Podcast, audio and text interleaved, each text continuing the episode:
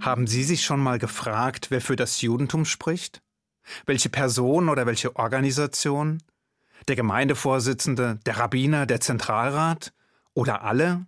Oder keiner? Die katholische Kirche hat es da einfacher. Dort gibt der Papst den Ton vor und spricht für die katholische Kirche, die sich als Weltkirche begreift. Zumindest theoretisch. Im Judentum sieht das anders aus. Ganz anders. Und man muss ziemlich lange suchen, bis man jemanden ausgemacht hat, der tatsächlich den Ton vorgibt. Den legitimen Vertreter einer jüdischen Gemeinde zu erkennen, ist dabei nicht allzu schwer, denn der wird demokratisch gewählt. Meistens jedenfalls. Aber das heißt noch lange nicht, dass er auch für das Judentum spricht. Und es heißt auch nicht, dass er Ahnung vom Judentum hat. Klingt seltsam, ist aber so.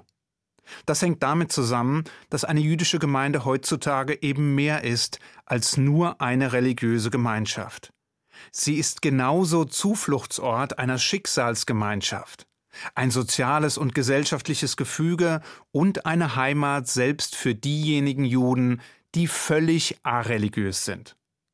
Eine papstähnliche oberste Instanz haben wir jedenfalls nicht, und eine so geordnete Hierarchie, wie sie die Kirche zu bieten hat, haben wir auch nicht. Das hängt nicht nur damit zusammen, dass wir Juden vor 1900 Jahren aus unserer angestammten Heimat vertrieben worden sind und fortan überall auf dem Erdball neue Wurzeln schlugen, bevor wir auch von dort wieder vertrieben wurden, um dann wieder neue Wurzeln zu schlagen. Und so weiter und so fort sondern es hängt auch damit zusammen, dass wir einerseits Teil eines Volkes sind und andererseits Teil einer Religionsgemeinschaft. Mit anderen Worten, es ist kompliziert. Außerdem haben wir, um es vorsichtig auszudrücken, gewisse Probleme mit Autoritäten oder mit Machthabern oder mit denen, die sich dafür halten. Und so sehr unsere gesamte innere Struktur auch auf der Weitergabe von Lehre, Wissen, Praktiken und Traditionen beruht, haben wir speziell im Laufe unserer Frühgeschichte kaum eine Gelegenheit ausgelassen, um Autoritäten aller Couleur vor den Kopf zu stoßen. Selbst wenn es sich dabei um den ewigen Höchstselbst handelte. Nicht umsonst war Gott mehr als einmal kurz davor, uns wegen unseres Ungehorsams und der Unbelehrbarkeit vom Angesicht der Erde zu tilgen. Und nicht umsonst gelten wir laut der Bibel als halsstarriges Volk, wobei das durchaus auch Vorteile mit sich bringen kann. Jedenfalls ist es eigentlich ein Wunder, dass es uns Juden erstens immer noch gibt und wir zweitens immer noch dasselbe Gesetz wie vor tausenden von Jahren mit uns tragen, an das wir uns mal mehr, mal weniger und mal gar nicht halten. Sicher, auch bei uns gibt es eine Reihe von religiösen oder politischen Institutionen, die das jüdische Heft gerne in die Hand nehmen würden, national und international.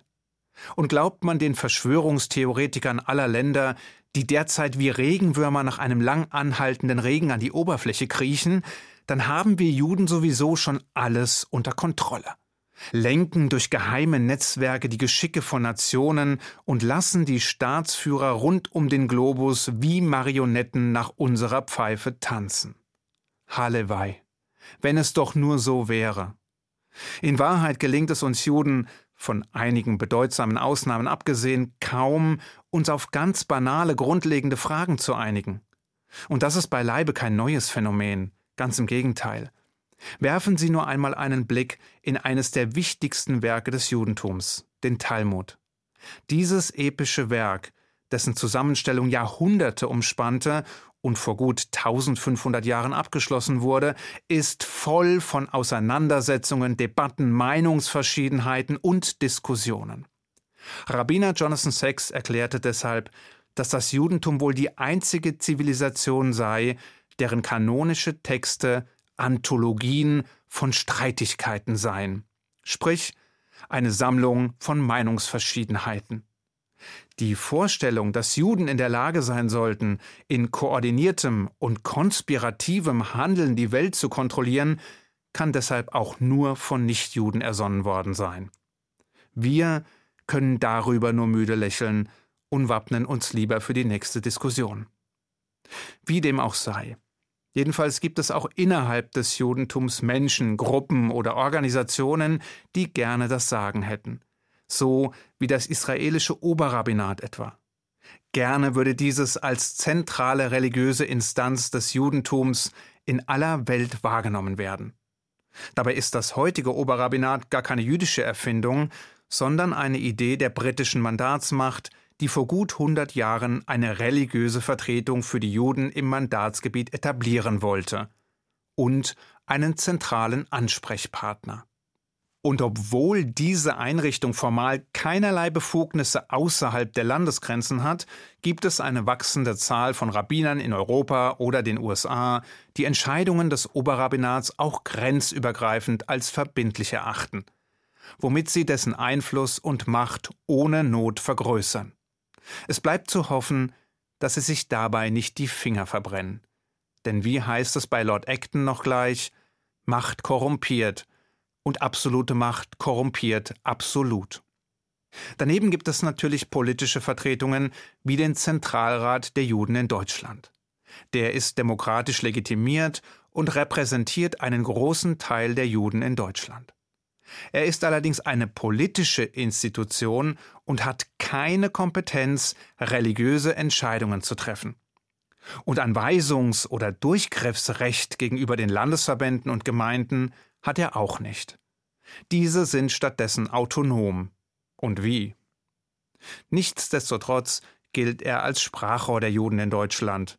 Und das ist er auch. Spricht er aber für das Judentum? Nein, wohl kaum, sondern eher für die in den jüdischen Gemeinden organisierten Juden in Deutschland. Schließlich gibt es noch die selbsternannten und selbsterklärten Vertreter des Judentums. Menschen also, die entweder gar nicht demokratisch legitimiert sind oder die gerade mal eine Handvoll verehrter Schafe hinter sich scharen und daraus ihr Recht ableiten, als Megafone des Judentums aufzutreten. Es sind Menschen, die die Klaviatur der traditionellen und speziell sozialen Medien beherrschen und gekonnt zu Scheinriesen heranwachsen. Tiefe Kenntnisse des Judentums und seiner Traditionen haben sie nur selten. Dafür aber umso mehr Geltungsbedürfnis. Es sind die Wichtigtuer, die Schaumschläger und die selbsternannten Heilsbringer, die vorgeben, für die jüdische Gemeinschaft oder für das Judentum zu sprechen und dabei eigentlich nur sich selbst vertreten. Oder ihre Handvoll Schafe. Dass diese Gestalten von der nichtjüdischen Gesellschaft nicht selten hofiert werden, weil sie so nahbar, kompromissbereit, flexibel und liberal daherkommen, lässt einen mitunter verzweifeln. Aber was hilft es? Diese Phänomene sind wahrscheinlich der Preis, den man für ein offenes System zahlen muss. Für die Vielfalt, die Vielschichtigkeit, die Vielstimmigkeit. Im besten Fall vereinigen sich all die unterschiedlichen Stimmen zu einem himmlischen Choral. Im schlimmsten Fall singt ein jeder, wie ihm der Schnabel gewachsen ist. Die Alternative, wie man sie aus manch anderer Religion kennt, ist ein geschlossenes, hierarchisches System. Und das ist nun mal undenkbar für uns Juden. Es ist wie ein Anzug, der nicht passt. Man probiert ihn zwar mal an, aber da er an allen Ecken und Enden zwickt und zwackt, zieht man ihn genauso schnell auch wieder aus. In diesem Sinne meinte Albert Einstein mal in unnachahmlicher Weise Schau ich mir die Juden an, habe ich wenig Freude dran. Fallen mir die anderen ein, bin ich froh, ein Jude zu sein. Wissen Sie nun, wer für das Judentum spricht? Nein? Machen Sie sich nichts draus. Denn wie sagte schon Rabbiner Aje Friemann, ich lebe lieber mit einer guten Frage als mit einer schlechten Antwort. Und ich wünsche Ihnen einen guten Schabbat. Shabbat Shalom.